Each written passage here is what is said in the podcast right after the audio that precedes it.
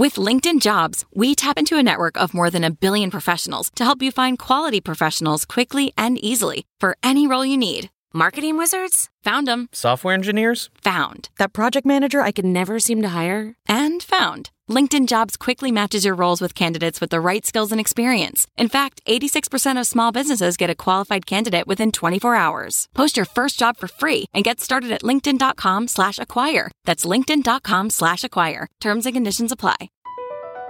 Across America, BP supports more than 275,000 jobs to keep energy flowing. Jobs like updating turbines at one of our Indiana wind farms and producing more oil and gas with fewer operational emissions in the Gulf of Mexico. It's and, not or. See what doing both means for energy nationwide at bp.com slash investing in America.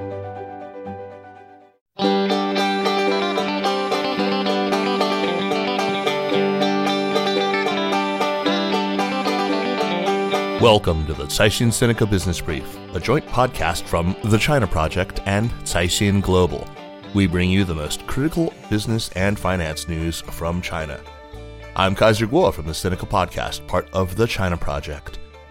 On this week's episode, Beijing denies reports of an iPhone ban, and China's central bank has taken another measure to aid the ailing economy.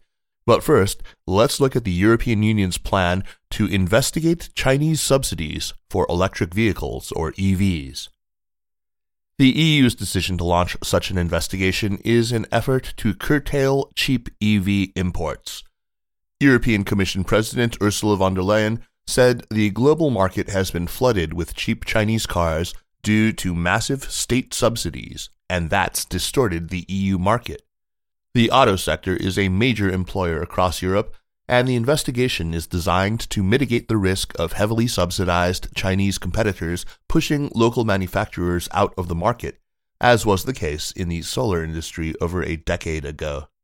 The decision comes amid simmering tensions between China and the EU, where the transition to cleaner technologies is a particular point of contention, as the EU's industrial core struggles to compete with Chinese companies.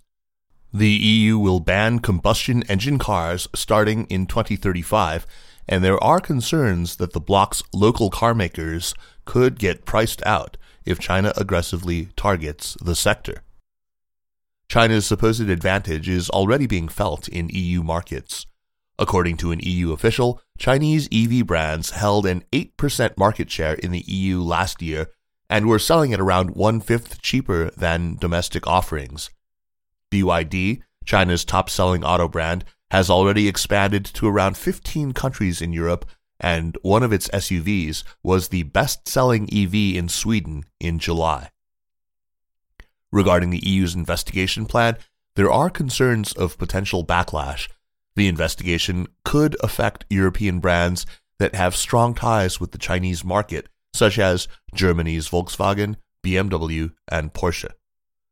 But for France, whose brands such as Renault, Citroën, and Peugeot have limited exposure to China, the investigation is a win, and the government is likely to adjust its EV purchase bonuses to favor European companies. This investigation will mark the EU's first concrete step to challenging rival state support for green subsidies, which have been increasing worldwide. The move will also be part of the EU's broader effort to de risk its relationship with China without pursuing outright decoupling. Export controls related to AI, semiconductors, and quantum computing have already been imposed or taken into consideration. In response to the EU's upcoming anti subsidy probe, China's Commerce Ministry denounced the move, saying that it would disrupt the global automotive supply chain and negatively affect trade ties between China and Europe. The probe is expected to cast a shadow over China's booming EV market. Many Chinese EV makers, including BYD and NIO, have been ramping up their global expansion push. This has boosted China's auto sector as the country overtook Japan as the world's largest car exporter in the first quarter. A source from a Chinese trade group told Caixin that Chinese automakers are competitive due to their manufacturing and supply chain efficiencies, not government subsidies.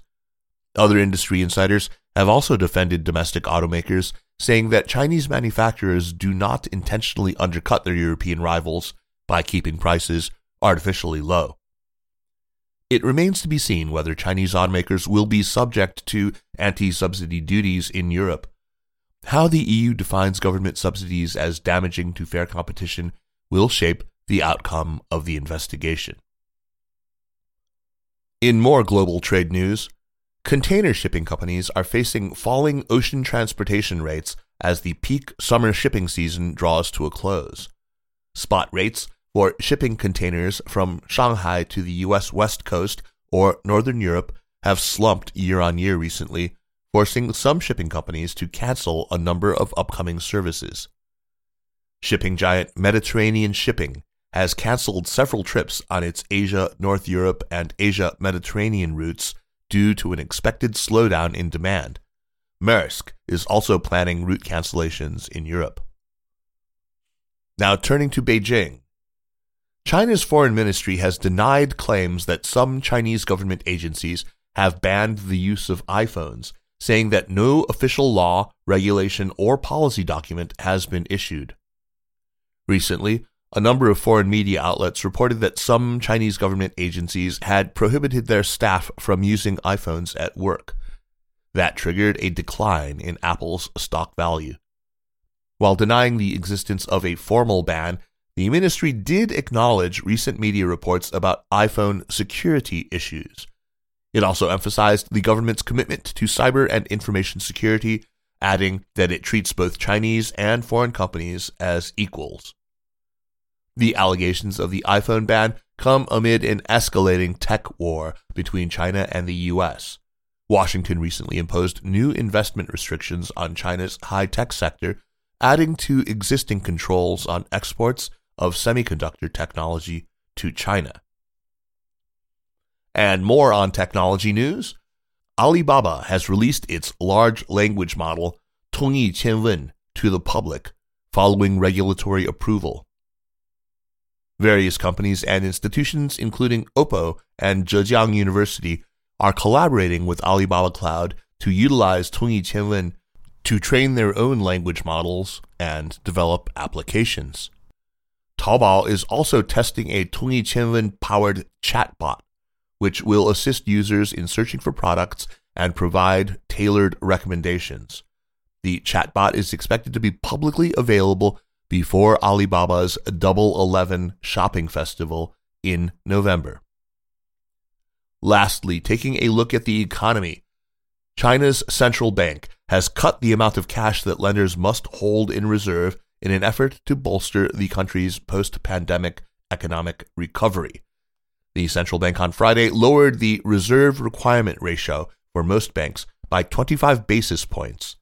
The reduction freed up cheap long term cash for banks, which can then be extended to businesses and consumers as loans. China's economic recovery has underwhelmed expectations with weak consumer spending sliding investment, and rising unemployment, pointing to an economy that is struggling to regain momentum.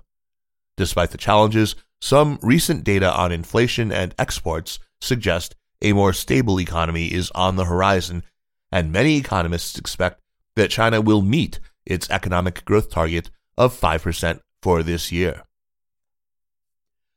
Let's turn now to Kelsey Cheng, company news chief at Caixin Global, for a breezy conversation about wind power, specifically offshore wind. Hello, Kelsey. Welcome back to the show. Thank you for having me, Kaiser. It's been a while. Yeah, it has been. Uh, so, as I said, we're talking about wind power today, and more precisely, offshore wind. I know the country has a very established onshore wind ecosystem, but so far, we haven't heard too much about offshore wind. Yes, China has been ramping up on developing resources miles away from its coastline, turning to its vast ocean for more renewable energy resources. These include wind and ocean thermal as part of ambitions to develop its marine economy and become a strong maritime country. For offshore wind projects, they make use of the powerful and generally more consistent winds that blow far from shore to generate power, which can mean more efficient energy generation. And you're right about not hearing too much about the sector. That's because offshore wind capacity is still very small compared with the onshore variety and represents just a sliver of the nation's total power mix. As of June, the total installed capacity of wind power in China was almost 400 gigawatts, and more than 90% of that was from onshore sources. I see. So, has the government been helping the industry? Yes, it has in the form of subsidies. From 2014 to 2021, China offered various subsidies to wind farm developers for offshore wind power they sent to the grid. Essentially, power grids were instructed to pay higher rates for offshore wind electricity than for other sources. Meanwhile, mandatory national renewable targets have kept grid companies from simply opting to buy cheaper coal power. The policy can help increase profit margins for wind farms, including offshore ones, which have higher operational costs than coal power plants. This policy applies to each wind project for 20 years. Yeah, those are very friendly policies. Yes, but all good things must come to an end, don't they? The subsidies for offshore wind power ended in 2021. It means new offshore wind farms that connect to the grid will be paid the same benchmark prices as coal power producers. So I can imagine what happened as a result of that. Yep, you know it. So, newly installed offshore wind capacity plunged nearly two thirds in 2022 from the previous year. That's according to figures from the Chinese Wind Energy Association. However, if we look at the figures alone, the annual capacity increase of around 5 gigawatts was still the second highest increase on record for offshore wind power, even without the incentives. This shows stakeholders' undampened enthusiasm. Interesting. So, how come the end of subsidies didn't hold back these companies? Yes, according to some analysts, the sector will continue its upward trend because offshore wind is a key area in China's five year plan for renewable energy through 2025. They projected that annual increased capacity for offshore wind in China will reach 10 gigawatts this year and 15 gigawatts next. That figure is expected to grow to 20 gigawatts in 2025 as the cost of wind power is due to go down. So, who is backing the rapid deployment of these projects and, and why? Yes, that's a great question. The high hopes stem from the growing interest in offshore wind farms on the part of provincial governments, which have the rights to develop maritime sources along their coasts. Developing offshore wind farms could help provinces to fortify their energy security, which could help them attract and keep inbound business. Another reason is that many of China's coastal regions are economically developed but rely on electricity imported from inland areas to meet their growing power demand. Offshore wind power is seen as one of the solutions that can help them solve part of the problem. And these offshore wind farms also provide jobs owing to the large scale nature of the projects. This can be really appealing to provincial governments as they face issues such as high unemployment among young people. So, what are these provincial governments doing to help? So, to stimulate projects on the ground, provinces including Guangdong, Shandong, and Zhejiang have announced their regional subsidy policies to stand in for the national ones that ended in 2021. For example, Guangdong, the first province to offer local offshore incentives, gives a cash boost to wind capacity installed in its waters from 2022 to 2024. So we'll probably see a lot of competition then in these provinces, yeah? Yes, that's right. Since manufacturers have to fight for local government contracts in cutthroat bidding wars, some actually quoted unrealistically low prices at which they claim they can provide their power to the grid. These price wars have led to some projects collapsing, as well as shrinking profitability for some companies. Oh no, that does not sound good. Yes, but there's a positive spin to this, uh, if you will. Strong competition has spurred wind turbine manufacturers to step up innovation in a bid to help bring down the cost. Their efforts include tech breakthroughs achieved in the development of turbines with huge capacity, which help bring down installation and maintenance costs. Another invention is wind turbines that float on the surface of the ocean instead of being bolted into the seabed. This can be installed in more remote parts of the ocean. Hmm. Really interesting learning about the offshore wind sector from you. Uh, thanks, Kelsey, for all of that. You're most welcome, Kaiser. Let's talk next time. Yeah, talk next time. And dear listener, if you are interested in more details on this story, please head on over to caixinglobal.com. And that's it for this week. Thanks for listening. The Caixin Sinica Business Brief was produced by Kaiser Kuo and by Lin Jinbing, Kelsey Cheng, Madeline McDonald, and Bertrand Tio at Caixin Global. Special thanks to Li Xin of Caixin Global. Thanks to Spring and Autumn for the music. Check out some of the other great podcasts on the Sinica Network, like the amazing China in Africa and China Global South podcasts. And for daily news and views, make sure to subscribe to Access from the China Project. Again, thanks for listening, and we'll see you next week. Take care.